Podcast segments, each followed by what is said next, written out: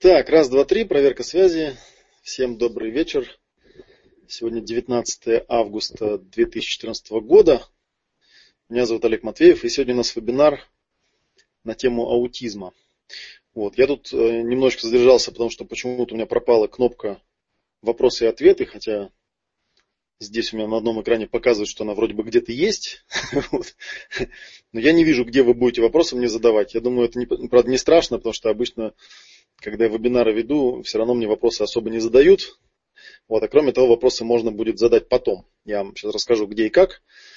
Вот. Ну и опыт еще показывает, что когда вебинары ведешь, то, соответственно, вопросы обычно рождаются потом. Хочется их задать потом, поэтому я сегодня просто изложил по программе то, что я собирался вам сегодня рассказать.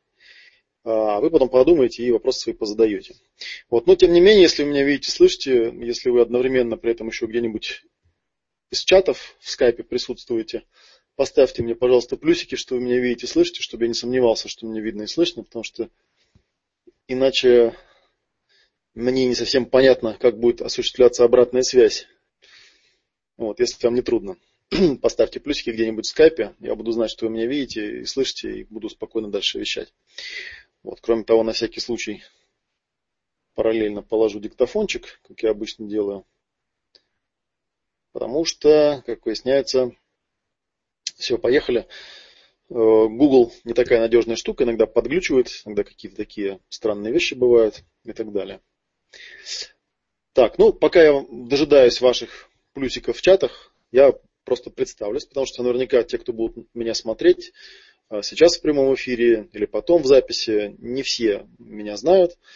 Меня зовут Олег Матвеев, я психолог, психотерапевт.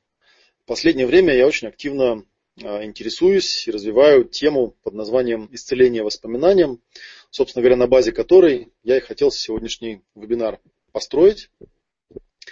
Тема для меня новая, я вам сразу честно скажу, как бы да, не буду себе набивать какую-то цену и присваивать лишние регалии. Вот. Тема аутизма на самом деле попала в мой кругозор достаточно случайно. У меня нет практического опыта работы пока, но этот практический опыт работы был у моих учителей, работы которых я изучал и материалы которых я буду использовать в этом вебинаре.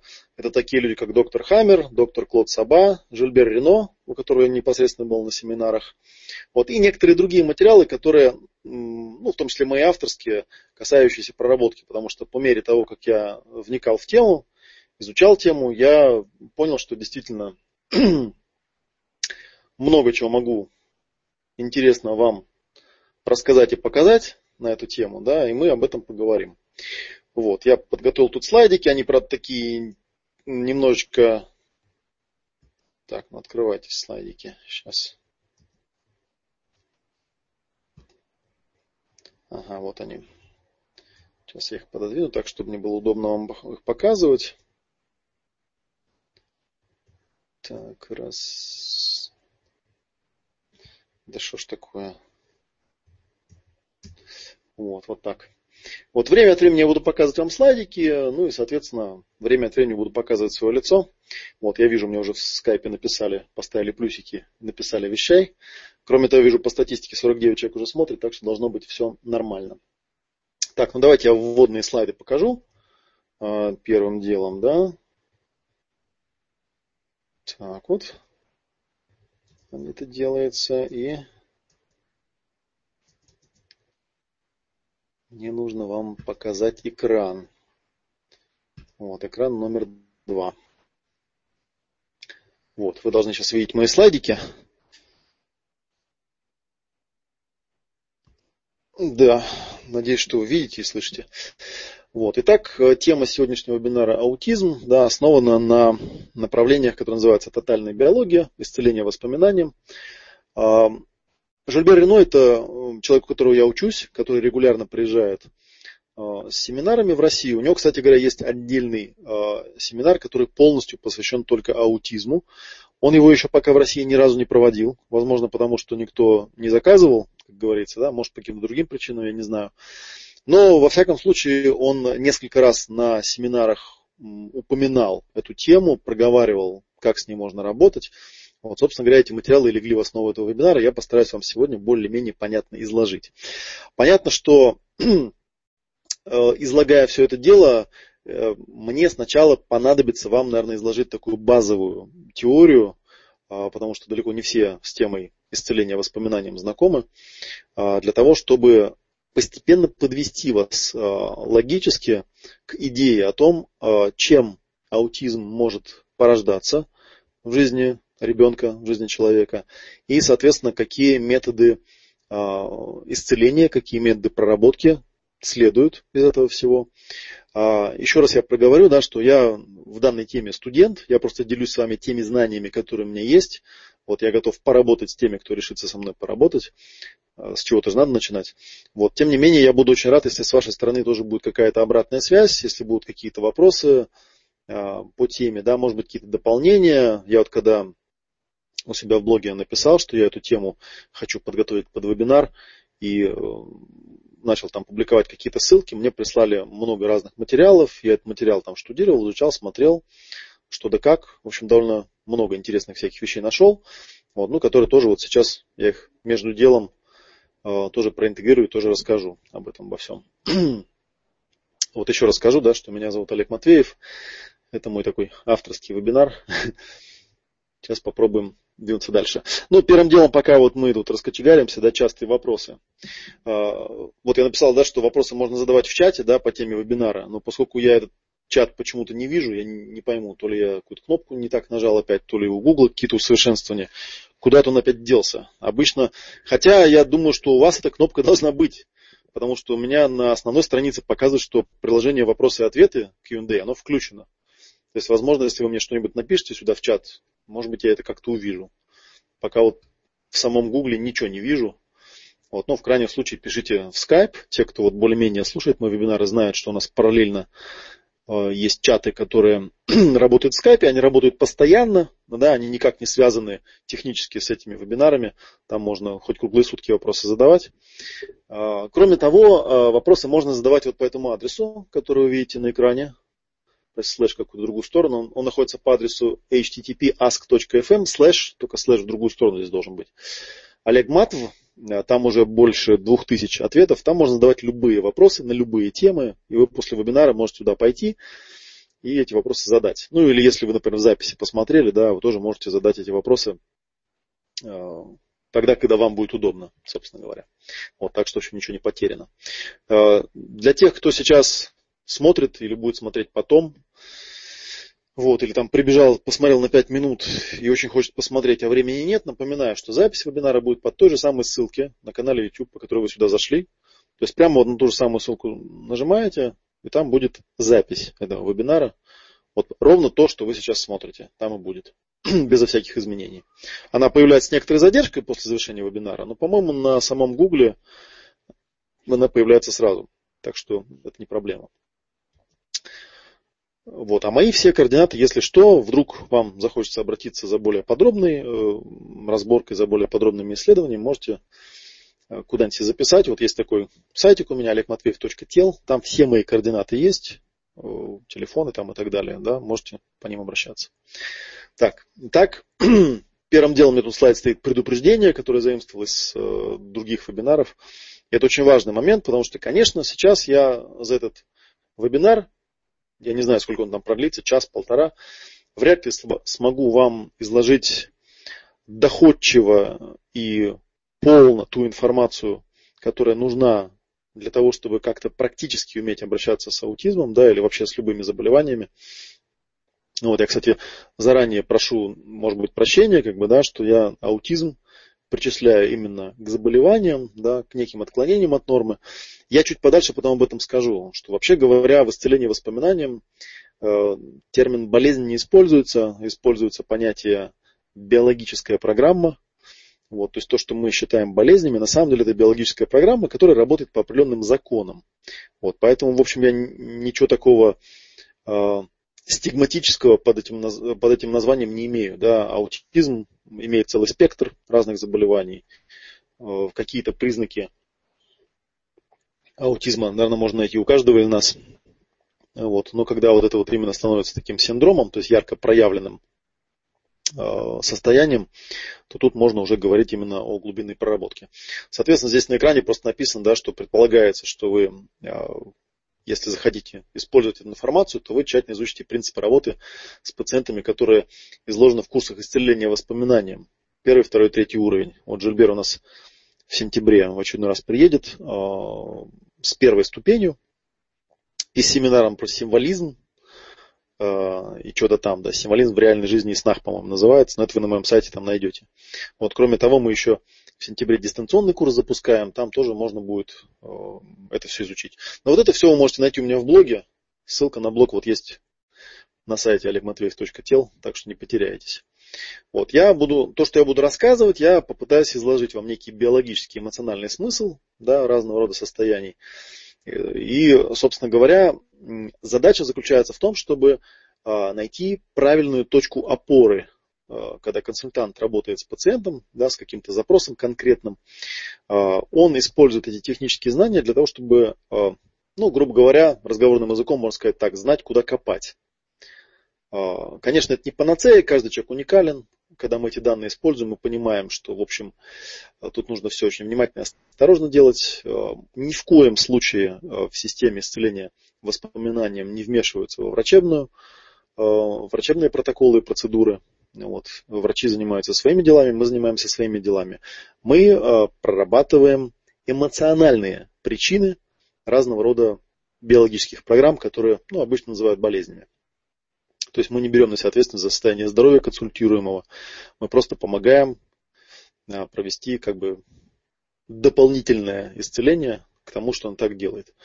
Вот. Об этом мы там долго спорили, у меня в Аске, там, где вопросы задают, люди мне там, кто-то доказывает, как же можно вот работать с чем-то, во что не веришь, да, кто-то там наоборот говорит, что узкосектантское восприятие таких вещей только вредит там, и так далее, и так далее. Мое мнение всегда сводится к тому, что какие бы вам интересные вещи не рассказывали, какие бы рекомендации не давали, в конечном счете всегда последнее слово за вами. В конечном счете всегда вам решать, что, да как, да где проходить, какие процедуры там, и так далее, и так далее. Поэтому, в общем, и в целом это просто такое, да, дисклеймер такой в начале. Вот дальше мы пойдем по сути. Но, как я уже говорил, сейчас мы попробуем для начала просто немножечко рассказать о сути исцеления воспоминаниям, чтобы вы из самой логики того, как эта система построена, могли прийти к своим соображениям о том, как, наверное, можно было бы работать с аутизмом. Вот. Ну, если мы возьмем аутизм, опять же, да, как тему для работы, то первым делом можно посмотреть на официальное описание. То есть есть официальное описание аутизма, я не знаю, там можно для разнообразия, например, ну вот открыть Википедию, да, и посмотреть, что здесь про аутизм пишут. Я думаю, что это вы и без меня давно прочитали. Ну, те, кто темой интересуется, знаете эту тему даже глубже, чем я, то есть что там конкретно написано. Вот. И здесь есть всякие описания, где рассказывается, от чего это происходит, как это происходит там, и так далее, и так далее. Да? И по большей части, в общем-то, прочитав все это дело, да, мы приходим к неутешительному выводу, что, в общем, кроме описания статистики, кроме описания каких-то предполагаемых ассоциативных связей, да, что это как-то связано с нарушениями развития головного мозга, в общем-то, ничего толком тут не написано. То есть, что с этим делать, не совсем понятно. Механически все это описывается, классифицируется, характеризуется. Но, в общем и целом, как бы непонятно, что с этим делать, короче говоря, да. Вот я это все внимательно все прочитал, да, подумал, ну да, это вот как бы информация, на основании которой можно диагностировать, на основании которой можно что-то предполагать, описывать, но в общем и целом действительно непонятно, что с этим делать, да. Там терапия и обучение есть разного, то есть мне тоже писали о том, какая терапия делается в этом случае. Вот. И, в общем, понятно, что она не особо помогает, да, она скорее носит роль поддерживающей терапии. Вот всякие там антидепрессанты, стимуляторы, антипсихотики, есть всякие бихевиористические техники используются там, и так далее, и так далее. Вот. И тут вот видите написано, что аутизм не излечивается известными методами. Вот, хотя бывают известные случаи ремиссии. Вот. В общем, Короче говоря, всякие ужасы дальше написаны, да, про то, что там эпидемия. Эпидемия растет, развивается там, и так далее, и так далее. В общем, как бы ничего такого особо приятного здесь мы не прочитаем. Еще один интересный момент, который мне попался, интересная информация, да. Есть такой парнишка Наоки Хигасида. Это мальчик японский, он написал книгу. Сейчас я ему даже покажу ее, эту книгу. Вот я ее как-то находил. Она у меня... Она в область моего внимания попала довольно случайно. Вот эта книга презентовалась на одном из ток-шоу американских, где довольно часто презентуют всякие книги. И вот, значит, показывали такую книгу, рассказывали, что книга написана 13-летним подростком. Ну, сейчас ему уже не 13 лет, сейчас он уже постарше. Сейчас ему уже... Так, вот я вам покажу сейчас ее обложку. Она у меня в электронном виде, в Kindle. Ну, на английском языке, конечно, да. Наоки Хигасида. Тут такое предисловие, написанное Дэвидом Митчеллом. Вот, и книжка довольно интересная. Ну, тут вначале вообще описывается, как он ее писал, потому что мало кто верил, естественно, в то, что парень, тем более ребенок, да, с таким диагнозом мог написать книгу. Вот. Тем не менее, в общем, они там придумали целую систему, как он из себя этот текст извлекал. Вот, и книга представляет собой ответы на вопросы. Вот если вы там видите на экране 58 вопросов. Ну, первый вопрос, кстати говоря, как ты пишешь все эти предложения, да? И вот он там отвечает на разные вопросы. Вот, вопросы самые разнообразные, которые, ну, как бы типа это такой голос из глубины, да, то есть реально человек, имеющий такое состояние, изнутри себя описывает, как это все происходит. Довольно интересно на самом деле. Хотя, в общем-то, опять же, не проливает особо никакого света на тему о том, как с этим работать. Но, с другой стороны, можно очень хорошо вчувствоваться, да, представить себе, каково это быть внутри, ну, вот такого тела, да, аутистического, каково это быть таким человечком, вот, и что он там чувствует, как он переживает. И на основании этого, по крайней мере, смоделировать его внутреннее состояние. И когда мы моделируем это внутреннее состояние, уже что-то проясняется, что-то становится понятно. Вот, и у меня, естественно, возникла определенная теория, гипотеза, да, о том, как можно было бы подойти к такому человеку именно с точки зрения, ну, работы с этим состоянием. Да. Хотел сказать, приведение к норме, да, норма, бог знает, в чем она состоит.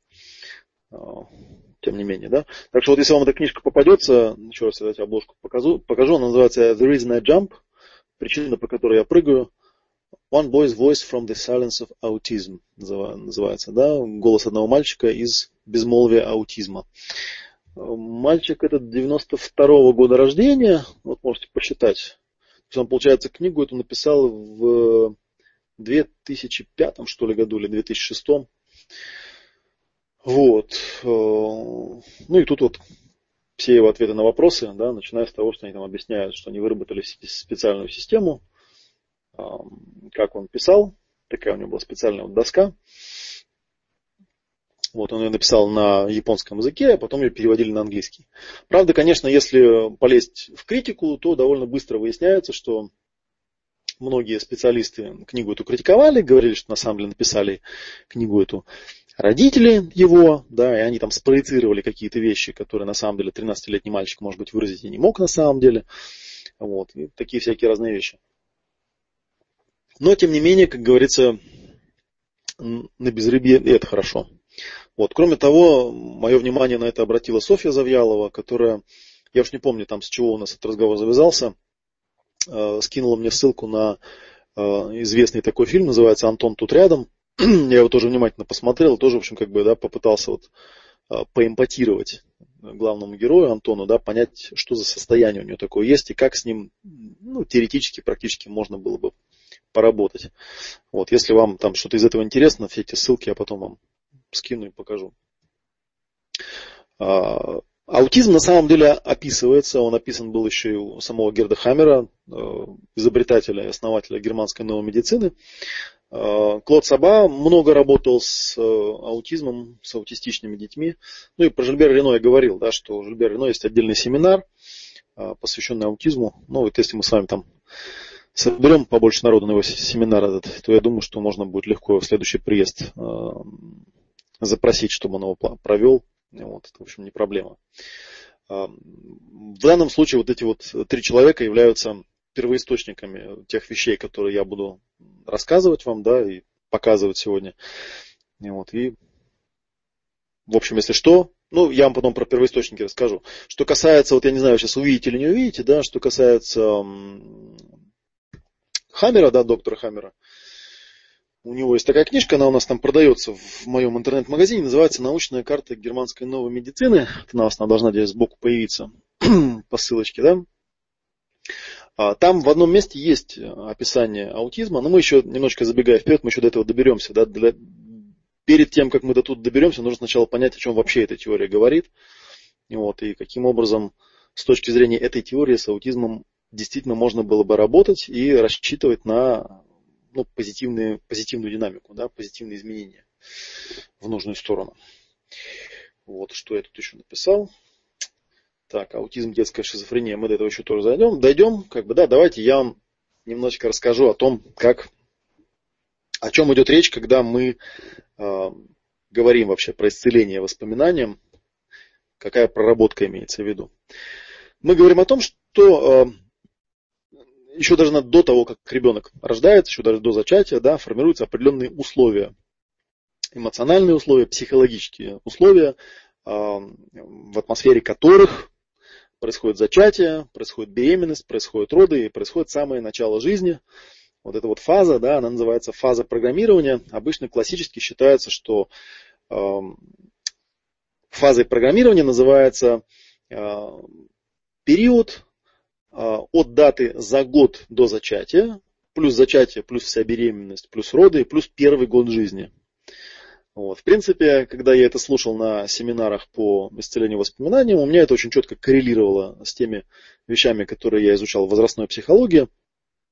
В возрастной психологии говорится об очень простой вещи. Вот если мы возьмем любого человека и попросим его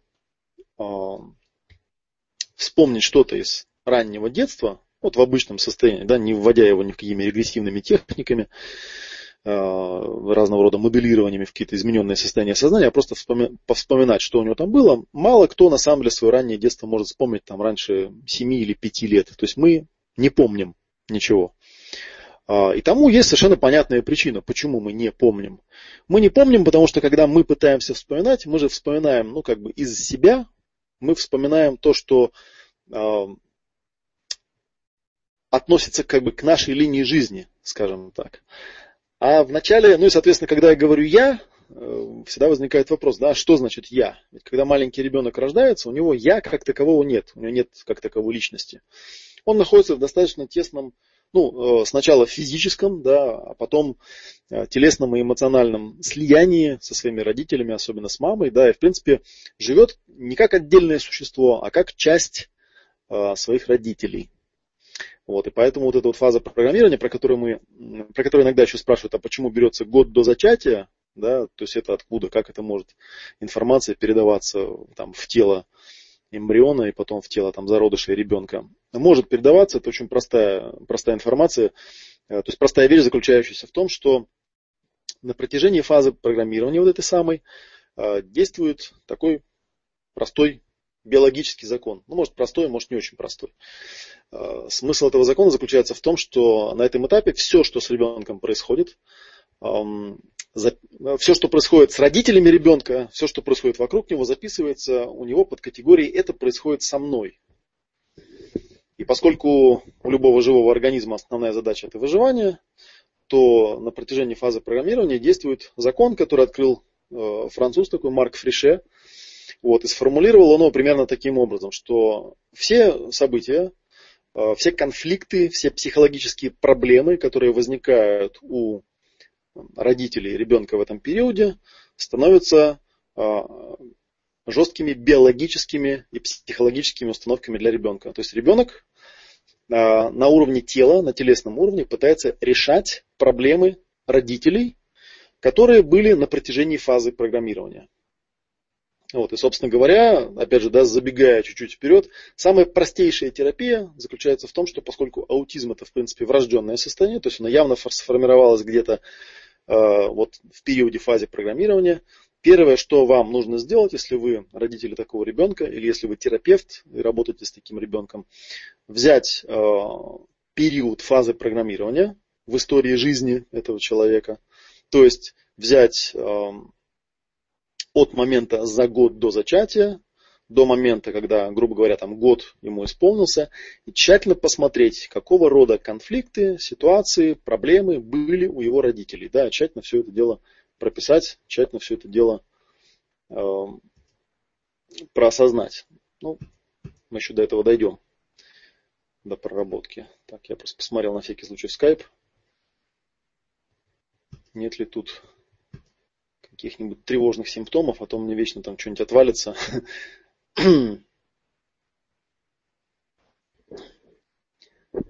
Так, жуткое эхо. Проверьте. Нет, никакого эха у нас нет. Это у вас там, скорее всего, в двух местах просто открыта страница, поэтому у вас есть ощущение, что у вас там какое-то эхо. У меня один микрофон, других микрофонов нет. Смотрите на своем конце. Вот, ну я закончу мысль до конца. То есть первое, о чем мы говорим, о том, что фаза программирования, срок от момента за год до зачатия до годовалого возраста тщательно прописать все конфликты, эмоциональные переживания, все, что с родителями происходило. Вот, и выписать это на бумагу. Ну, что потом с этим делать, мы еще проговорим. Потому что в течение этого периода, еще раз я проговорю, действует очень простой закон, что все конфликты, особенно нерешенные конфликты, которые были у родителей, для ребенка становятся, то есть ребенок становится решением этих проблем. Да, и он рождается как то существо, которое все эти проблемы за своих родителей решает. Вот, это очень такой важный момент. Так, что у меня тут было на слайдике? Давайте по слайдику продолжим. Ну и, соответственно, как бы, да, если мы возьмем ребенка и посмотрим на то, как устроено вот это вот программное обеспечение его мозга, кстати, где-то я даже такую видел картинку, как бы, да, что там была такая надпись, написана была, что аутизм это не, там, не какой-то там вирус, там, да, или какой-то сломанный файл в голове у ребенка, аутизм это вообще другая операционная система. Вот. И вот в плане этой метафоры я совершенно согласен. Действительно, аутизм – это другая операционная система. То есть еще одно объяснение того, что такое фаза программирования, можно дать, исходя из вот этой компьютерной аналогии. Что вот наш ум, да, это наше программное обеспечение. Но в начале нашей жизни в каждое тело инсталируется операционная система, то есть оболочка, на которой уже все остальные программы стоят. Вот эта оболочка, она... инсталируется, ставится не просто так, а ставится в соответствии с теми текущими условиями, которые в этот момент окружают данный живой индивид. Да, если его родители в этот момент переживают какие-то яркие эмоциональные конфликты, какие-то яркие там, не знаю, территориальные конфликты, там, теряют что-то, боятся чего-то там, и так далее, и так далее, и так далее, да, все это прописывается как приоритетная угроза выживанию, и операционная система подгоняет свое функционирование, ну вот под эти условия, стараясь решить как бы все эти вещи, да. Ну и, соответственно, как я уже говорил где-то в других вебинарах, любую болезнь можно всегда рассматривать с очень простой точки зрения. Спрашивать, решением какой проблемы может являться данное заболевание. Любое заболевание всегда является решением какой-то проблемы. Проблемы, связанные с выживанием. Вот, еще раз напомню, что в период фазы программирования на ребенка действует закон, да, что все эмоциональные конфликты родителей становятся биологическими конфликтами ребенка. Он рождается с конкретным решением. Аутизм – это решение. И эти решения связаны не с какими-то конфликтами, которые были у самого ребенка. С самим ребенком, по идее, все было изначально нормально. Аутизм является решением проблем родителей. И это очень важная установка, про которую нужно помнить. Вообще, до определенного возраста, до подросткового возраста в системе исцеления воспоминаниям, если у ребенка есть какие-то проблемы, никогда не работают напрямую с ребенком, работают с родителями, потому что корень проблем находится у них. Вот. Если у них в течение фазы программирования у мамы, у папы там что-то там трагическое происходило, какие-то потери происходили и так далее, какие-то конфликты происходили, то это непременно закладывает ребенку так называемый программирующий конфликт. Не факт, что это потом приведет обязательно к какому-то заболеванию или какой-то симптоматике, да, но бомбочка там будет лежать. Вот. Понятно, что мы далеко не всегда можем проконтролировать, мы, будучи родителями, я имею в виду, то, что с нами происходит. Мы, естественно, это не нарочно делаем, не потому что мы там злые враги своим детям. Вот. Но, тем не менее, такие обстоятельства есть. И, слава богу, если есть возможность болезнь, скажем так, закодировать, да, то есть заложить его в мозг ее, то есть возможность болезнь декодировать, то есть вытащить ее обратно. Вот. И сегодня я как раз попытаюсь вам рассказать, что нужно проосознать, на что нужно посмотреть для того, чтобы болезнь декодировать. Но пока вот, в общем, вот вам первая такая базовая идея, как бы, да, что если мы вот берем тело, понятно, что в теле есть какие-то там генетические инстинкты, да, есть какие-то импринты, так называемые, есть воспитание, есть обучение, вот, и есть много чего еще. Давайте вот так еще вернусь. Болезни и разного рода вообще вот эти состояния телесные, они закладываются на уровне импринтов и генетических императивов. То есть болезни на самом деле изначально уже в теле, программы этих болезней есть, они там уже изначально прописаны. Весь вопрос в том, запустится это или нет, решит ли наша операционная система использовать эту программу для решения какой-то проблемы или не решит. Вот это вот как бы первый важный момент. Поэтому, собственно говоря, наверное, первое, что можно сделать, это взять фазу программирования и маме и папе тщательно весь этот период провспоминать, проосознать, проговорить для себя, ну или прописать. Вот, и это уже будет очень значительным подвижением. Кстати говоря, когда мы с Софьей общались ВКонтакте по поводу детей с аутизмом, я так понял, что она там имеет контакт или взаимодействует с какой-то группой, которая с такими людьми работает. Вот. Я у нее спросил такую вещь. Вот в фильме «Антон тут рядом» там есть такой момент, там мама у него умерла от рака. Там, правда, в фильме не говорится, от какого рака. Тем не менее, я на это обратил внимание, потому что научная карта германской новой медицины, она, собственно, говорит о том, что все заболевания, включая раковые заболевания, являются вот этими самыми биологическими целесообразными программами, то есть решениями какой-то проблемы. Вот, к сожалению, поскольку мы это не осознаем и лечим их противоестественным образом и не понимаем, от чего это все происходит, как правило, все это из-за неразрешения конфликта, из-за накопленного эмоционального заряда, связанного с этим заболеванием, из-за конфликтов, связанных ну, с тем, что человек боится таких диагнозов и так далее, и так далее. Вот, люди умирают. Я сказал ей, что ну, если мама умерла от рака, явно у нее был какой-то крупный эмоциональный конфликт. Тем более, если человек умер, значит, это был какой-то значительный конфликт. Да? Видимо, был какой-то программирующий конфликт где-то в начале ее жизни, был какой-то включающий конфликт и так далее, и так далее. А Софья мне сказала, что довольно часто на самом деле выясняется, что у родителей детей с аутизмом диагностируют раковые заболевания, что, в принципе, для меня является некоторым подтверждением того, что дети с аутизмом рождаются у родителей, у которых, ну, по крайней мере, в момент, в период фазы программирования, правильно сказать будет, а не в момент, были какие-то заметные эмоциональные конфликты, да, которые они на тот момент не разрулили. Они их могли разрулить позже, да, но для ребенка это уже не важно. Примерно после годовалого возраста у него уже начинает формироваться своя собственная личность, да, начинает потихонечку от родителей отсоединяться, обретать какие-то свои там оболочки личностные, да, и он уже не столь от них зависим. Тем не менее, операционная система на тот момент уже сформирована, и она содержит в себе вот эту вот информацию о том, какие проблемы могут быть угрозой для выживания данного конкретного живого индивида, и он в себе этот включающий конфликт уже носит. А потом попозже он уже начинает выражаться в том, что ну, вот в определенной симптоматике, которую называют аутизмом. Вот. Так что на самом деле работать нужно опять же да, на уровне этих импринтов, на уровне генетических импринтов, потому что работа на уровне воспитания, на уровне обучения там, и так далее, это все, конечно, паллиатив, потому что оно никакого глубинного результата не даст и проблему никак не исправит. Ребенок будет оставаться в том же самом загруженном состоянии. Поэтому, опять же, да, я сейчас проговорю уже, так, отвлекаясь чуть-чуть в сторону, да, и забегая, может быть, даже вперед, что идея заключается в том, что если вы возьмете и пропишите, то есть вот дата начала периода, да, это ровно за год до зачатия, конец срока это когда ребенку исполнился 1 год. Но, кстати говоря, может быть вы слышали, да, есть такое явление, называется синдром внезапной детской смертности. Вот этот синдром внезапной детской смертности, он случается, ну, там идея, явление заключается в том, что иногда дети безо всяких видимых причин умирают.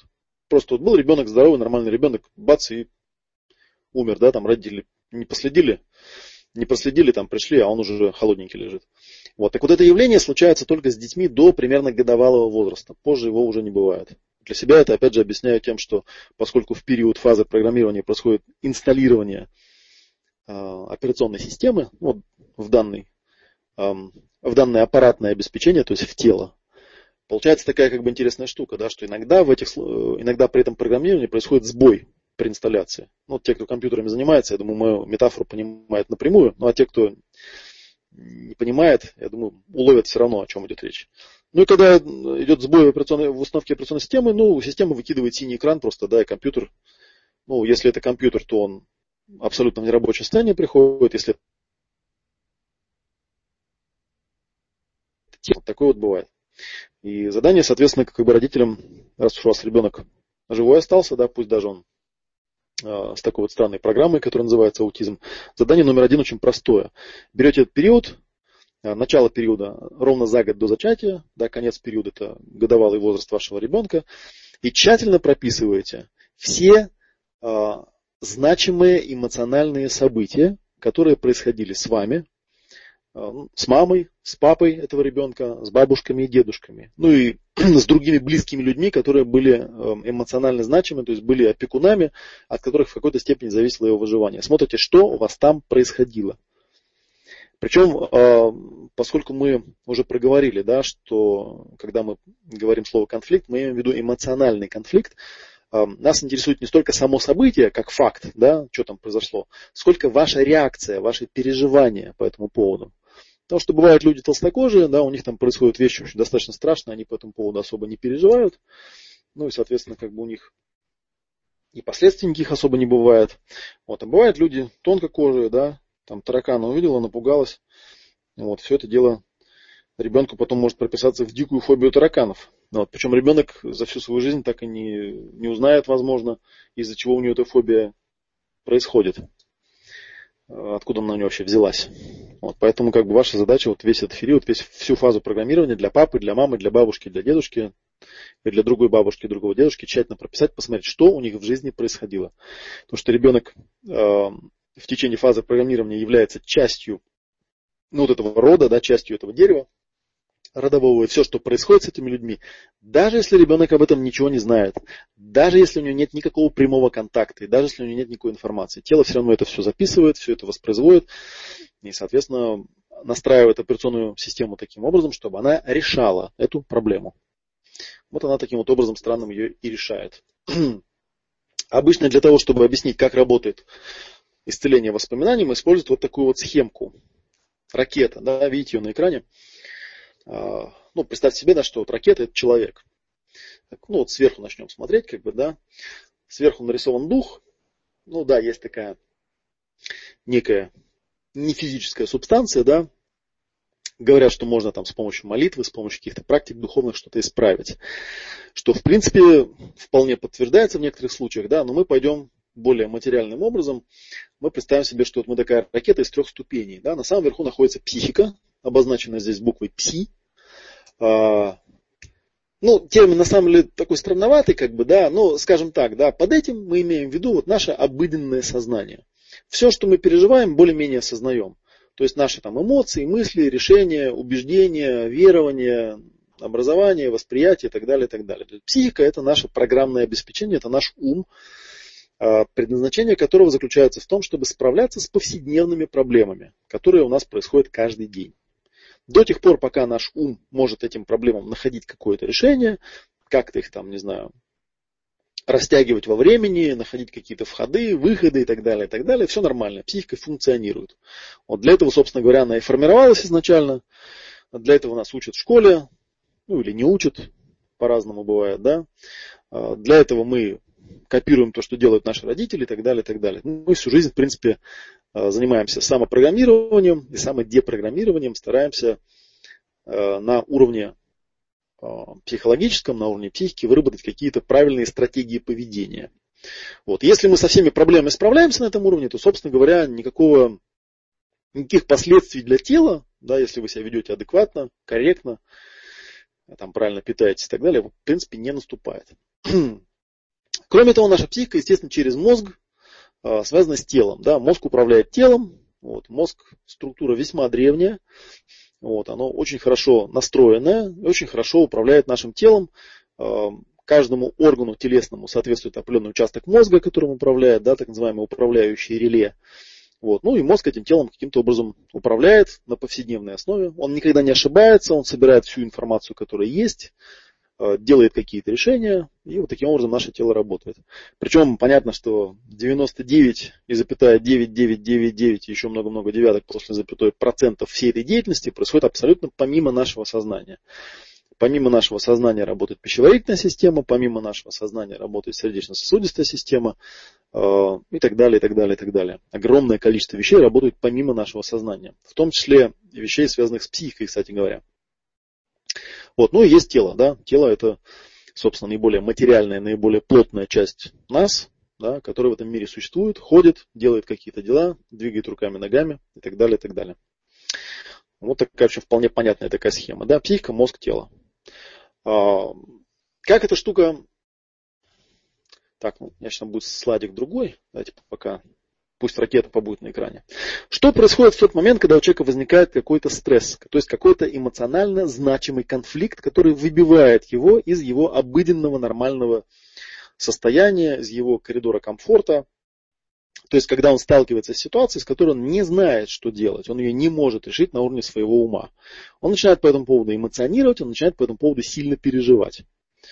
Вот, то есть, психика старается всеми силами найти какой-то ресурс для того, чтобы эту проблему решить.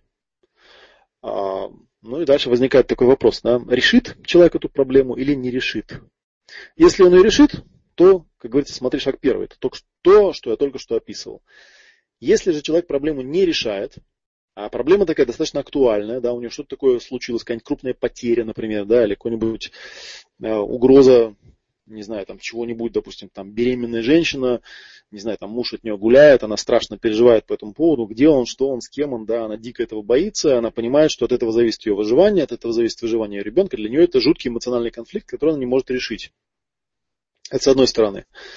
С другой стороны, мозг же понимает, что если мы, грубо говоря, 75 или 80% энергии у нас в этот момент подключено к психике, то есть человек там не спит, не ест, да, ничего не может делать, не сесть не может, не лечь, да, все у него плохо, да, то в таком состоянии человек долго не проживет. Он помрет там от истощения или там от невнимательности, попадет в какой-нибудь несчастный случай и так далее, и так далее. Поэтому в теле существуют такие механизмы, когда стресс превышает некую красную черту, то есть он становится слишком большой или слишком много стресса становится, да, если он накапливается постоянно. В мозге срабатывает механизм, механизм называется биологизация конфликта. Ну, обычно в качестве примера, вот, чтобы вы могли на себе это почувствовать, такое часто бывает в детстве, да, там вот в детстве кто-нибудь вас там обидел или огорчил, вот вы там рыдали, и со всеми своими этими рыданиями заснули. Вот, утром просыпаетесь, да, и все хорошо, все, не знаю, счастье опять там и так далее, и утром вскочили и побежали. Вопрос, куда при этом делся конфликт? Ответ очень простой, ну куда он мог деться? Мозг его спрятал в тело. И с этой точки зрения говорят, что болезнь в этом плане является максимально оптимальным решением какой-то проблемы. Мы сейчас в это вникать не будем в этом вебинаре, как бы, да, но есть определенная система. То есть определенные части тела, определенные органы в теле связаны с определенными конфликтами, определенными переживаниями. Об этом много кто писал, и Хаммер писал, и Луиза Хей писала, и Лиз Бурбо писала, и много кто еще писал, как бы, да, об этом есть достаточно исчерпывающая информация. Ну, кстати говоря, вот эта вот самая научная карта германской новой медицины, она и показывает, собственно, эту карту, да, какой орган связан с какими конфликтами и куда, собственно говоря, сгружается вот эта вот невесть куда якобы пропавшая в кавычках энергия конфликта. Для того, чтобы освободить психику человека, срабатывает такой древний механизм, конфликт уходит в тело, он биологизируется. Он биологизируется не всегда, а только при определенных условиях. Вот об этом там, по-моему, дальше тоже у меня будет слайдик. Вот, но тем не менее, да, на данном уровне упрощения все понятно, как бы, да, уровень с точки зрения, с уровня психики конфликт убирается на уровень тела, И это дает человеку шанс на то, чтобы разрулить все-таки этот конфликт, не доводя себя до той стадии, когда уже будет наблюдаться определенная симптоматика, и когда это уже действительно там на медицинском уровне диагностируют как некое заболевание. К сожалению, далеко не все этот механизм знают. Я бы даже сказал, почти все его не знают. Поэтому, как только у человека переживания пропадают, он начинает думать, что все прошло, и радостно бегает. А потом через какое-то время вдруг врачи у него обнаружат какую-нибудь опухоль или какую-нибудь фигню, какое-нибудь заболевание. Если это какой-нибудь легкий случай, это может быть какая-нибудь ерунда, какая-нибудь простуда, переболел и выздоровел. А если тяжелый случай, это может быть весь остальной спектр заболеваний. Я могу лично подтвердить, что каждый раз, когда мне говорят, что человек ходил, заразился чем-то и начал болеть, я в это не верю. Люди просто так ничем никогда не заражаются. У человека всегда есть причина. Если человек заболел, если вы внимательно сядете и посмотрите, что у него перед этим в жизни происходило, то вы увидите, что за неделю, за две, за месяц до того, как он заболел, у него произошел какой-то значимый эмоциональный конфликт, который потом в какое-то время просто биологизировался, то есть просто перешел на тело. Одно из объяснений, почему это происходит, заключается в том, что биологический механизм, перекинув этот конфликт в тело, он освобождает психику для поиска решений. Но если вы этого механизма не знаете, вы этого решения не находите, и поэтому организм просто медленно погибает. Или немедленно, или быстро погибает. Довольно часто люди сгорают довольно быстро. Такая штуковина, такой механизм срабатывает. Это стандартная такая теория, как это работает. Мы уже говорили, я следующий слайд покажу, что если возьмем психику, то психика, конечно, ее можно такой метафорой изобразить как айсберг. Далеко не все то, что мы осознаем, воспринимаем. Точнее, не так, фразу я завернул, то, что с нами происходит вообще в общем и целом в жизни, мы воспринимаем очень маленькую долю этого. То есть, когда человек приходит и говорит вам, я знаю, в чем мои конфликты и так далее, и так далее. То, что он знает, это, дай Боже, если процентов 10 от того, что на самом деле произошло. И только с помощью специальных техник работы с этим человеком можно каким-то образом прорваться к этим скрытым 90%, потому что это достаточно глубинные вещи. Тело, механизм крепко сшитый, и так просто болеть не станет от всякой ерунды. Болеет организм в тех случаях, когда что-то значимое подцепляется на всю эту тему. Собственно говоря, на этой картинке есть такая общая схема исцеления воспоминаниям. Видите, там в уголке написано Recall Healing. Первое, естественно, с чем мы работаем с личной историей жизни человека. То есть мы, зная его диагноз, используя научную карту германской новой медицины, в частности, и другие работы тоже, у Жильбера Рено тоже есть книга по этому поводу, называется «Пирамида здоровья». И все обещают выпустить, вроде как обещали осенью это напечатать.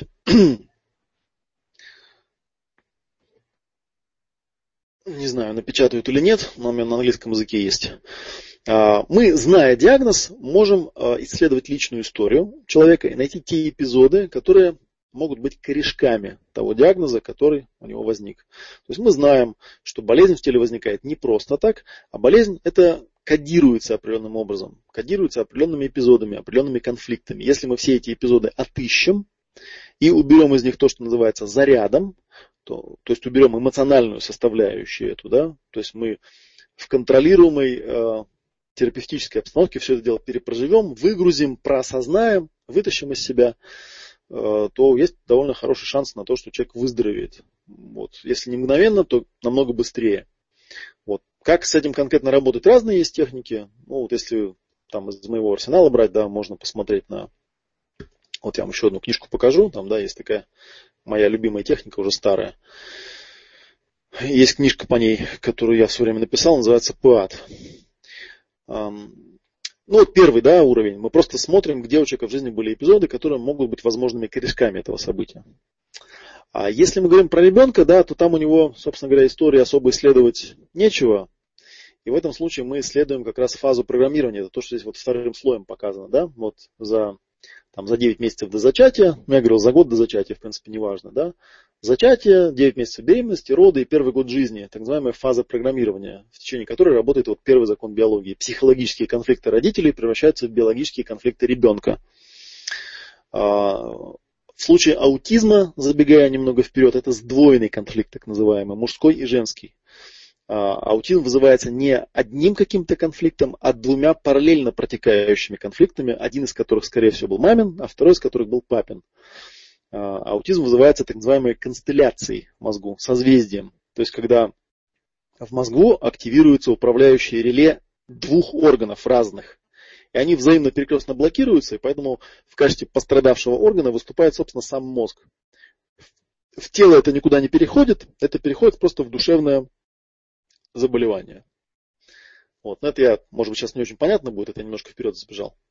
Вот. И кроме того, еще исследуется самая глубинная часть айсберга, это 3 поколения назад, потому что все конфликты моих предков, да, ну, понятное дело, если вот я уже сказал про фазу программирования, что если я, например, ребенок, и мое некое состояние, в котором я нахожусь, вызвано переживаниями, эмоциональными конфликтами, которые были у моих родителей, то понятно, что у моих родителей ведь то же самое, а у их родителей то же самое. Ну и вот считается, есть разные работы по этому поводу. Есть, например, книга Анселин Шутценбергер. Я еще раз напомню, там, если вы что-то не услышали или что-то упустили, вы всегда можете потом зайти на askfm.com/olegmatov и вопрос задать, я вам отвечу. Так вот, у Анселин Шутценбергер есть книга, называется «Синдром предков», где она описывает, как она исцеляла людей просто через составление генеалогического дерева и выяснение, откуда чего пришло, откуда какие конфликты пришли. Ну, вот такая вот как бы вещь происходит. И идея проработки заключается в том, что, как вот здесь вот ниже написано, то, что не возвращается в зону осознания, возвращается в виде судьбы. Цитата, принадлежащая Карлу Густаву Юнгу. Вот. То, что мы словами выговорили, то, что мы из себя выгрузили, то, что мы перепрожили, оно не превращается в болезнь. Оно выгружается наружу. И таким образом болезнь можно декодировать. Поэтому, соответственно, мы вот исследуем вот эти вот, работаем на вот этих вот 5 уровнях, здесь написано, 5 способов работы с биологическим конфликтом. Да? Мы всегда смотрим, где была сильная, неожиданная эмоциональная травма какая-то, да, с которой все это началось, которую человек на уровне психики уловить не смог, поэтому она биологизировалась.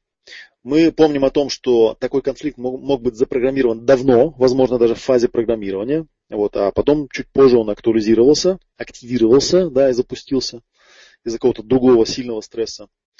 Мы знаем о том, что любой сильный стресс, он как бы будет пробуждать все предшествующие стрессы. И биологический конфликт можно решить либо, ну, на практическом уровне, то есть разрулив тот конфликт, который присутствует. Ну, понятно, что если у нас уже дошло дело до аутизма, то, видимо, этот конфликт не был разрулен, по крайней мере, тогда. Вот, поэтому нам приходится тогда делать это через возвращение, через переосмысление, через переосознание всех тех событий, которые там происходили. Происходили с родителями, скорее всего, да, как я уже говорил. Так, что еще? Так, ну, честно говоря, вот этот слайдик, я уже проговорил суть, которая здесь написана, да, что у нас есть там 3 уровня, да, физическое тело, мозг и психика, душа. Психика что-то чувствует, да, разум анализирует, мозг это все воспринимает, передает команду, тело команду выполняет. Да, и в этом смысле заболевание – это биологическое решение мозга, направленное на наилучшее выживание после травмы какой-то. Если вот эту штуку осознаете, да, возьмете ее в голову и просто подумаете над ней, то одно это само по себе, вот такая, да, медитация на эту тему может вам дать много-много ответов, если вы посмотрите на данного конкретного ребенка и зададите себе вопрос. В течение жизни данного ребенка и в течение его фазы программирования, какие психологические конфликты происходили рядом с ним, с его мамой, с его папой, с его бабушками и дедушками, решением которых данное состояние могло бы быть. Вот вы можете прям так этот вопрос себе записать, да, и попробовать проанализировать это дело. То есть болезнь – это своего рода способ адаптации, как я уже говорил, да, то есть идеальное решение перестать бояться, это заболеть. Ну, это как бы тоже известная тема, ее по-всякому разному называют, там называют всякими вторичными выгодами и так далее, и так далее. Но здесь я даже не это имею в виду. Я имею в виду вот простейшая вещь. Да, вот представьте себе такой бытовой пример. Вы берете маленького ребенка и учите его кататься на велосипеде. Вот его посадили на велосипедик, ну там провезли метра два и отпустили, да? Он едет на велосипеде, он боится, у него стресс, ему дико страшно. Какой самый простой способ от этого стресса избавиться? Ну, самый простой способ от этого избавиться – это упасть. А упал – все, стресса больше нет, ты больше не едешь. Вот примерно то же самое происходит в случае болезни, да? То есть пока конфликт на уровне психики, да, человек ничем не болеет, он просто переживает. А потом стресс, бац, красную черту перешел, и конфликт раз и выгрузился в подсознание, то есть в тело выгрузился. И хоп, человек заболел. То есть с велосипеда упал, ударился коленкой, все, коленка болит, но ведь я больше не боюсь. То есть я проблему решил. Вот таких решений их довольно много на телесном уровне. Так, ну я пока вот эти вот следующие слайды показывать не буду, как бы, да, я попробую вам сейчас немножечко, собственно говоря, порассказывать про сам аутизм, то есть что про аутизм говорил и писал доктор Саба. Так, где-то у меня тут подборочка была материалов на тему, да, аутизм. Вот какие наблюдения были сделаны доктором Саба на эту тему, да, и что он по этому поводу говорил. Аутизм, да, или детская шизофрения. Это важный, кстати говоря, момент, да, почему это называют там детской шизофренией, потому что на третьей ступени у Жильбера есть довольно подробное описание того, что такое шизофрения, потому что шизофрения это тоже, в принципе, явление того же порядка, она тоже вызывается констелляцией, то есть двумя параллельными нерешенными конфликтами, которые одновременно присутствуют.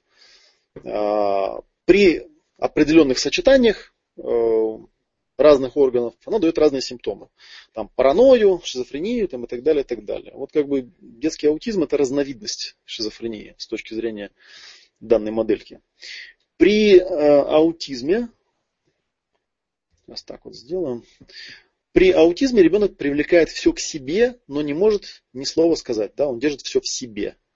Аутизм это в каком-то смысле является, вот если его метафорически изобразить, это как черная такая дыра, да, свет входит, все туда входит, ничего не выходит. При аутизме ребенок все слышит, все понимает, но ничего не может из себя выдать. Я, кстати говоря, если вспомнить эту книжку, которую я показывал, этого японского ребенка, да, на момент написания он был ребенком, в принципе, потом звали Наоки Хигасида. Там очень четко видно, да, что ребенок, по крайней мере, ну вот, если верить, что эту книжку написал он, как бы, да, он четко описывает, что там внутри живет совершенно разумное существо, которое попало в довольно странный аппарат с довольно странным программным обеспечением, но она ничего с этим особо поделать не может, как бы, да, там, в принципе, вот вопросы, которые ему задают, там его спрашивают, да, почему люди с аутизмом говорят громко и очень странно, почему вы там постоянно задаете одни и те же вопросы, почему, когда тебе задают вопрос, ты его обратно повторяешь теми же самыми словами, почему ты что-то делаешь, несмотря на то, что тебе уже миллион раз сказали этого не делать, и так далее, и так далее. Он очень разумно на эти вопросы отвечает, и он отвечает именно описывая свое внутреннее состояние.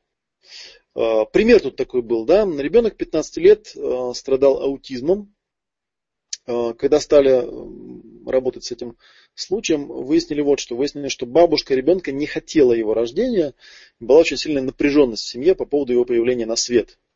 Бабушка и дедушка ребенка с обеих сторон оказались такими настоящими тиранами, то есть они там за столом сидели, когда кушали всей семьей, да, все должно было быть идеально, никакой ерунды, никакой ошибки и всякое такое. Вот ребенку нельзя ни неверное слово сказать, ни там жест никакого неправильно сделать, жестоко наказывали детей за это там, и так далее, и так далее. Дети не должны были говорить, если это не соответствует определенным идеальным представлениям о том, как это должно быть там, и так далее, и так далее. То есть это вот первое, что было выяснено, и понятно, что уже корешок как бы виден, да. Что касается родителей, там с отцом у него была такая тоже история, да, когда он был маленький, должен был учиться только на пятерке, это было правильно. Вот, он выполнял долг, да, никто его, если он пятерки получал, никто его не хвалил, потому что так и должно быть. Вот, если он получал четверку, его называли тупорылым, тупицей, орали на него, там отец на него орал, что мог бы побольше стараться, что ты тупой, ты баран, ты никем не вырастешь там, и так далее. Да, у мальчика все это на уровне психики впиталось, в своей жизни он бесконечно все перепроверяет. Это я про отца говорю сейчас, да? Он перепроверяет все, что он говорит, все, что он делает. Вот, иначе понятно, что он на уровне психики ожидает, что ждет его беда, унижение от отца. Поэтому, чтобы этого избежать, чтобы этого ничего неправильно не сделать, да, ничего бесполезного не сделать, он постоянно все перепроверяет и вслух старается поменьше говорить. Вот. А что касается матери, там тоже у нее была ситуация, что не должна вот, неправильные всякие вещи говорить, не должна совершать ошибок, иначе произойдет катастрофа между ней и мужем. Все должно быть идеально, безошибочно, чтобы нельзя ни к чему было придраться. Вот. И, соответственно, в семье постоянная вот эта атмосфера и куча конфликтов на эту тему была. Огромная куча конфликтов, которые они проговаривали по ходу терапии. Ребенок, которого они зачали, принял на себя оба конфликта, отца и матери. В итоге ребенок родился с аутизмом. Конфликт проявляется в виде блокировки артикуляции мысли в момент, когда она должна быть озвучена, выражена в словах. Вот у Наоки там очень четко в этой книге описано, как это происходит. Он говорит, я хочу сказать, у меня мысль есть, а слова подобрать не могу. И таким образом слова остаются внутри. Или когда начинаю что-то говорить, хочу сказать одно, а вылезает что-то другое, то, что тело привыкло говорить. То есть конфликт такой, я не должен говорить, если это не идеально. Вот. Собственно, терапия доктора Саба после того, что я уже проговорил, как бы, да, когда фаза программирования прорабатывается с обеих точек зрения, с точки зрения отца, с точки зрения матери, прописывается, заключалась в том, что специалист должен ребенку показать, что он может говорить. У ребенка в голове черная дыра, ребенку просто необходимо это вот понять. Вот. Он провел, как здесь написано, около 5 сеансов с родителями, все это проговорил. И потом полчаса еще посидел, поговорил с ребенком. Да, ребенок потом за 15 дней нагнал 7 лет школьной программы. То есть выяснилось, что на самом деле у него все внутри откладывалось прекрасно, просто он не мог ничего наружу выражать. Вот. А бабушка на тот момент продолжала придерживаться мнения, что ребенок это вообще не должен был рождаться, что он не должен был появляться в этом мире, что это ошибка родителей. Вот. Но вот он родился. А когда он родился, да, его загнобили тем, что все должно быть идеально, что никто его ни за что хвалить не будет, если это не идеально. И даже если будет идеально, не будут хвалить. Вот, соответственно, ребенок не смог даже заговорить, потому что говорить нужно идеально с самого начала. А он, понятное дело, то есть ему не дали шанса обучиться. Вот такая вот штуковина. Вот. Фаза программирования, соответственно, прорабатывается, еще раз напомню, да. Получается, если по схеме смотреть, да, это 9 месяцев до зачатия, вся беременность еще 9 месяцев и 12, получается 30 месяцев. Да, все вместе это фаза программирования. Вот.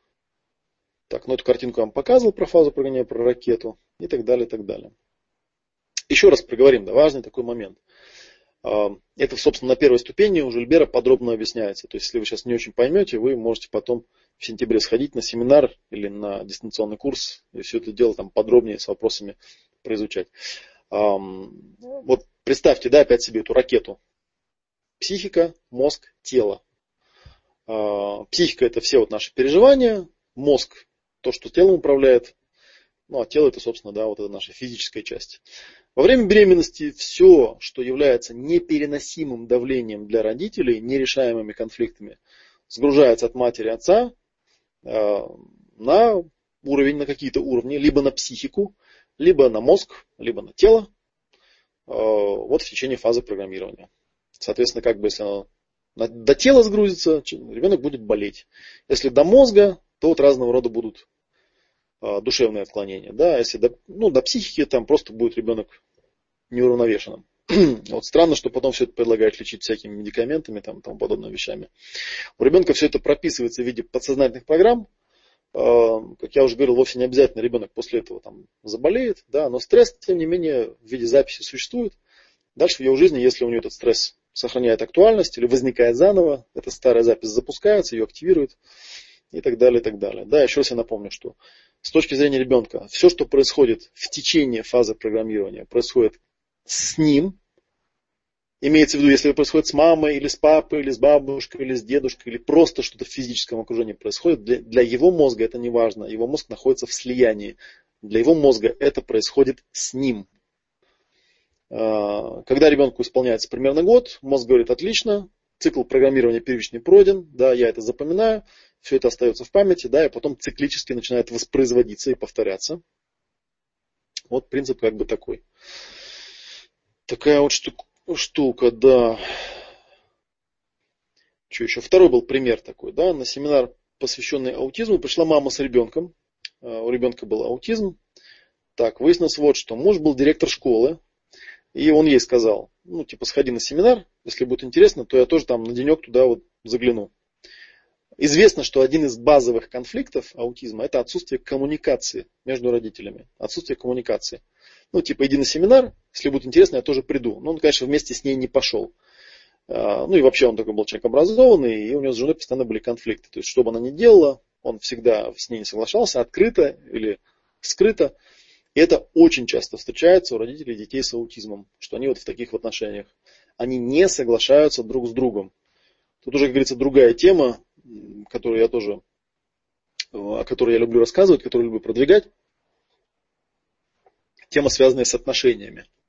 То есть люди, не уладив свои личные отношения, рожают детей, потом удивляются, откуда у детей такие проблемы. И вот она пришла на семинар, это Жильбер рассказывает, вживую пришла на семинар, и он ее взял в качестве субъекта для демонстрационной сессии, он ее использовал.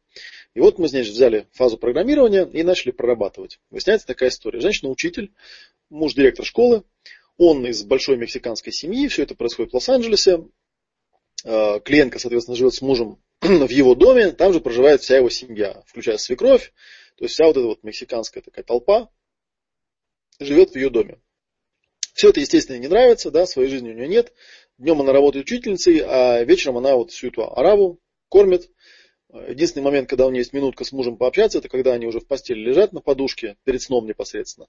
И вот они перед сном там, минут 15, там, час разговаривают. И вот у нее 3 года такая ситуация, она как рабыня обслуживает его семью. Однажды она беременеет. Она ждет, когда вот, значит, наступит момент, когда они наконец лягут в постель, она мужу об этом скажет, что она забеременела. Вот, она очень радуется, да, и, ну, как вы понимаете, да, разговор там 15 минут, час. Она за всеми убрала, все помыла, все положила, все легли спать, она тоже ложится в кровать. Вот, они начинают разговаривать, она ему говорит, знаешь, у меня вот такая новость, я забеременела. Вот, в ответ раздается храп, буквально за минуту. Вот, и буквально там чуть ли не за секунду до того, как она ему сказала, что она беременна, он начал уже храпеть. То есть это первое, что мы в этой истории обнаружили. Что это с биологической точки зрения означает? То есть какой конфликт у мамы был? Это как бы я изгой, да, я тут одна одинешенька, на острове сижу, никого вокруг нет. Это первый конфликт.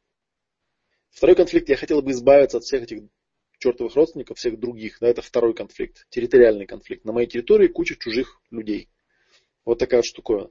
И конфликт аутизма, один из характернейших конфликтов, да, это я изгой, я сам по себе.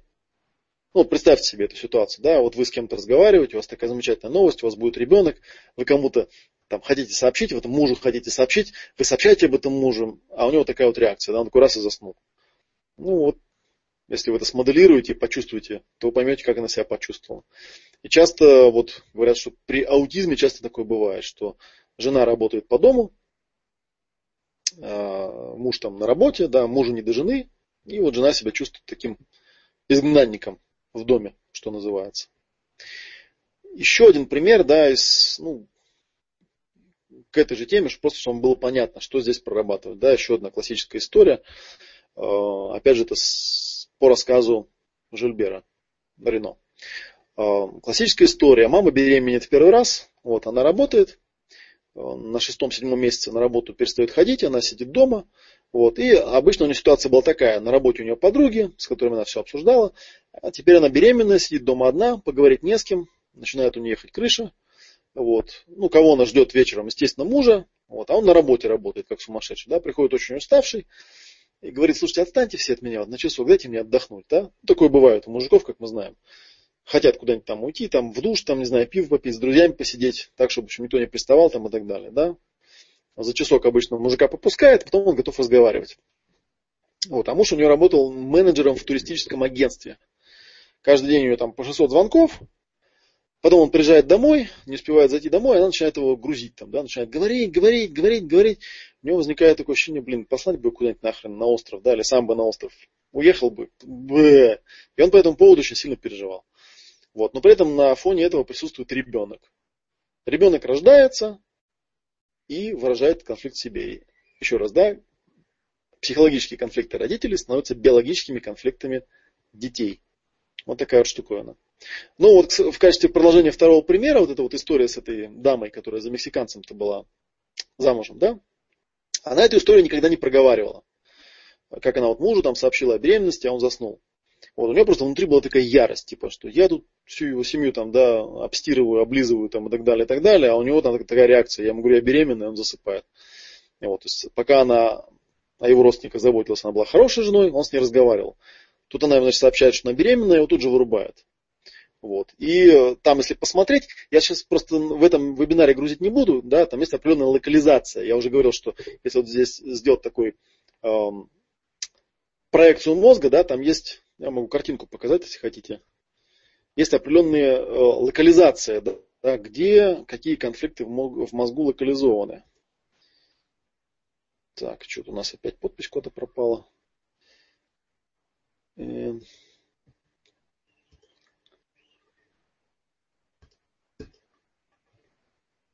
Странно показывать, что подпись есть, а у меня ее тут нет. Ну ладно, бог с ним. Давайте я вам картинку покажу, которую я обещал показать. Вот она. Это вот как бы мозг, да, если посмотреть на него сверху. Такая вот проекция сверху, разрез сверху. Левое полушарие, правое полушарие. Как я уже говорил, да, я грузить вас не стану, как бы, да, там одно из полушарий считается женским, левое полушарие именно, да, с точки зрения биологии. Оно управляет органами, которые, ну, считаются женскими там по определенным параметрам. Сейчас не будем в это углубляться. А правое полушарие мужское, да. Соответственно, у левого полушария все конфликты, они на тему «я обязана», «я должна принимать». А у правого полушария, типа, «я должен действовать», мешают действовать, соответственно, да. И вот тут есть определенные такие проекции всех органов, да, там по правой стороне, по левой стороне и так далее. Да. В случае с аутизмом у нас имеет место констелляция, то есть один конфликт находится на левой стороне, другой конфликт находится на правой стороне, и мозг попадает в такой, как бы, залочивается, да, попадает в ступор, что называется. Вот. И, собственно говоря, вот тут вот в примере Жильбер говорит, что при аутизме вот этот фокус, очаг вот этого конфликта находится в районе желчного пузыря. А желчный пузырь, он связан со скрытой враждебностью. Знаете, когда говорят про человека, что он желчный, да, такой враждебный.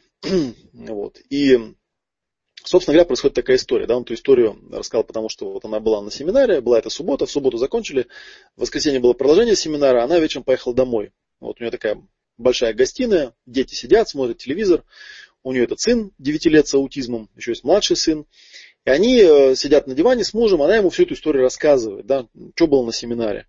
И он вдруг начинает понимать, о чем идет речь, и он говорит, блин, слушай, а я вот вообще своего отца совсем не знал.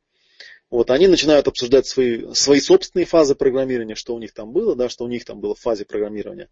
Отец директор школы, он человек наблюдательный, да, он детей много видел, много чего в своей жизни видел. Они разговаривают и вдруг ловятся на том, что их 9-летний сын рядом стоит, смотрит и слушает. И отец вдруг понял, что это впервые в жизни, что он впервые с сыном вообще в зрительный контакт вступил.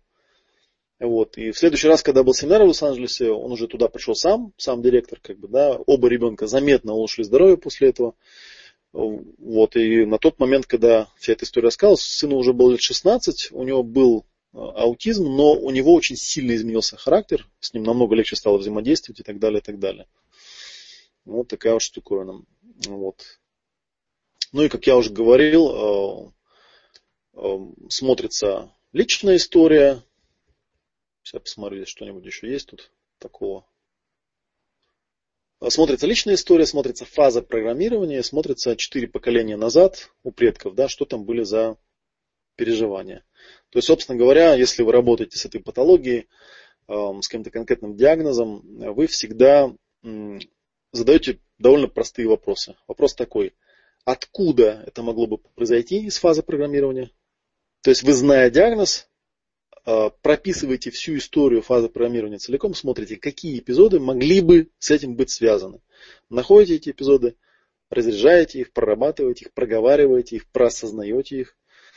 Вот. И потом желательно вообще полностью прописать эту фазу программирования, то есть что там вообще есть в фазе программирования. Да? Вот такие вещи. У нас у всех в фазе программирования достаточно много, в кавычках, интересных вещей, вот, с которыми стоило бы поработать и проработать. Так, сейчас я посмотрю, есть ли у меня что-нибудь еще там важного. В слайдах, что стоило бы сегодня показать еще.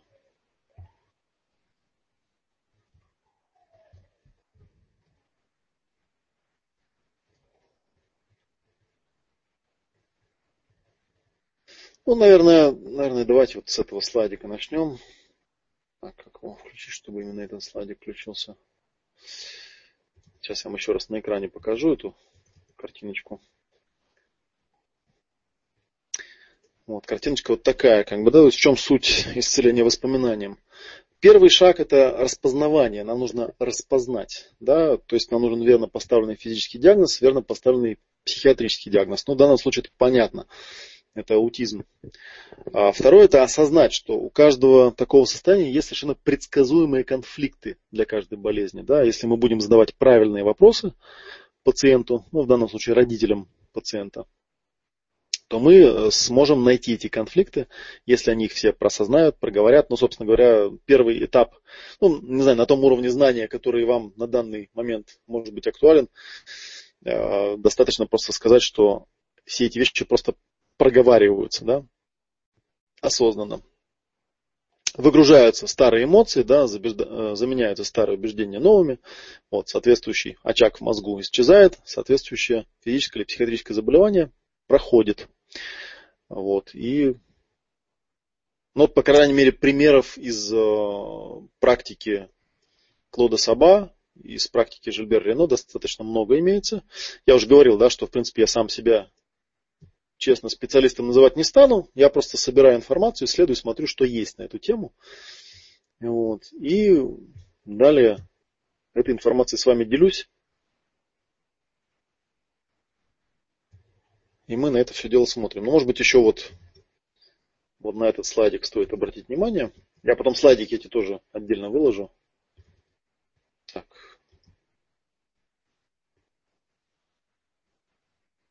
Как такое, да, финальное подведение итогов, да, это когда я читал книгу «Наоки Хигасиды», я, в общем, размышлял, как это можно применить на практике, да, «The Reason I Jump». И там, я уже говорил, там ответы на 58 вопросов, которые написаны вот этим 13-летним мальчиком. И на самом деле каждый ответ, читая ответ на каждый вопрос, можно его проанализировать через призму решением чего может быть подобное поведение. Вот опять же я понимаю, что Наоки Хигасида – это Наоки Хигасида, да, это там не конкретно там какой-нибудь Вася Петров, у которого там аутизм, и что проблема может быть с тем, чтобы от этого Вася Петрова добиться какого-то внятного описания. Не то, что проблема может быть, она будет, скорее всего, да. Но тем не менее, исходя из той информации, которую мне удается добыть, я всегда себе задаю вопрос, насколько, исходя из той информации, который у меня имеется, я могу предполагать, решением чего могло бы быть такое поведение. Естественно, когда я имею в виду, когда я задаю вопрос решением чего, я имею в виду конкретное место, время и событие. И это место, время и событие было в фазе программирования данного ребенка. Еще раз я подчеркну, вовсе не обязательно при этом ребенок физически присутствовал. Он в этот момент находится в эмоциональном, физическом слиянии с родителями, поэтому мозг по-любому получает ту информацию, которую родители скрывают. Это один из таких как бы законов исцеления воспоминанием, что информация передается по-любому, она передается от предков, которых я, возможно, вживую не видел никогда, да, она передается от людей, с которыми я как-то связан, от опекунов, там, независимо от того, говорят ли они мне об этом открыто или нет. Вот, поэтому, собственно говоря, вот, по крайней мере, на этом этапе, да, сейчас я уже буду заканчивать на сегодня, ваше домашнее задание будет такое. Взять и постараться максимально, ну вот если у вас есть какой-нибудь ребенок или знакомый какой-то человек, максимально близко к контексту восстановить события его фазы программирования. Еще раз, да, я скажу, что, ну, я обычно беру вот за год до зачатия, да, и через год после рождения, то есть до года. То есть от года до зачатия до момента через год после рождения. Вот это вот фаза программирования. У Жильбера там 9 месяцев до зачатия, вся беременность и так далее. Ну, соответственно, обычно, если мы имеем дело с ребенком, аутистом, то родители его вполне доступны, они вполне помнят, что там могло происходить, что там происходило. Нас, еще раз напомню, интересуют не столько, собственно, сами события, сколько реакция родителей на это событие. Потому что то, что для одного человека является конфликтом, для другого конфликтом не будет. Нас интересует их реакция. Ну и дальше просто вот постараться все это максимально близко к тексту поосознать, прописать хотя бы для себя. Вот, сама метода работы с детьми, ну, разные есть способы работы с детьми, то есть как эту информацию декодировать, что называется, да, поскольку в случае с аутистами иногда говорят, что можно всю эту информацию проговорить в присутствии спящего ребенка или проговорить его перед его фотографией, да, то есть как-то там выгрузить ее. В случае с аутистами еще проще, можно просто поговорить в его присутствии о том, что это происходило с вами, да. И таким образом, если вы эти конфликты нашли, распознали, признали и выгрузили, и забрали их обратно к себе, да, признали, что автором этих конфликтов и носителем этих конфликтов являетесь вы, а не ребенок, вы тем самым снимаете с него вот эту вот самую функцию быть биологическим решением этих конфликтов. Это может его состояние заметно, значительно облегчить. Вот, у меня вот тут недавно я как раз ездил к родителям в гости. Моя мама, она вела дневник довольно подробный. Там вся моя фаза программирования достаточно подробно описана. Плюс она мне еще лично в частном порядке рассказала ну, некоторые события, которые были в этот период. Ну и вот я этот дневник уже несколько раз перечитывал, просматривал. Действительно нашел несколько моментов, таких достаточно цепляющих, которые мне многое объяснили про себя, про мое поведение. Вот. Ну, субъективно я могу сказать, что в общем, достаточно сильно эти моменты ослабились с момента прочтения дневников. Так, ну вот такая вот у меня вводная информация получилась на данный момент. Информации на самом деле намного больше. Вот, поэтому я вам еще раз напомню, что вы можете зайти по адресу askfm.olegmatov и все вопросы задать мне. Я уже заранее, я уже говорил, да, что обычно, когда я вебинар провожу, я понимаю, что вот люди пришли на волне интереса. Я рассказал так, как вот умел рассказать.